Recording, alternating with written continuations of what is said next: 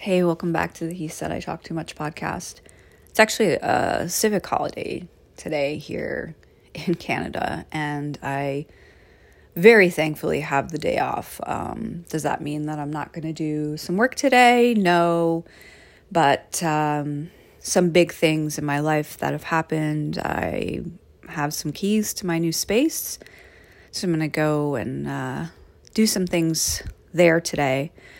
But the one thing that I wanted to say is that one of the people that I was talking about that had been diagnosed with a terminal illness passed away um, pretty suddenly, in my opinion, which doesn't really matter. Um, and I don't know how I feel about that. Um, I'm very sad.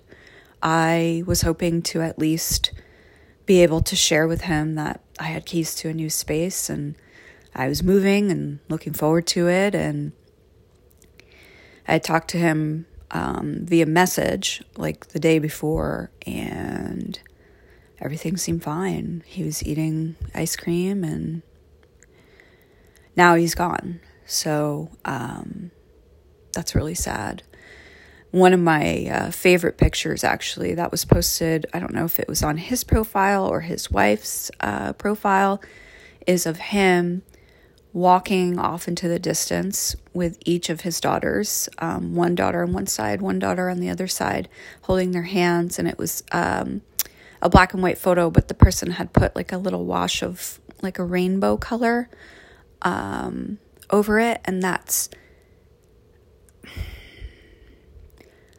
I think that's my favorite photo. And I think that's the way that I would want to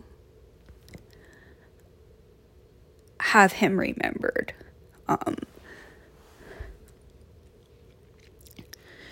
and when I look at that photo, the first thing that kind of comes over me in terms of feelings and emotions is that peace and that's really all I have to say today is that um, I will miss this person a lot. And I haven't reached out to his wife yet because I'm sure she's just so overwhelmed and I don't want to push it. Um, but I will. And I wish that kind of peace over all of you. Um, that kind of feeling and that kind of warmth that that comes from looking at something like that. The emotion in that photo is and, and the feeling in that photo is so powerful. And that's what I wish for you now and in the future.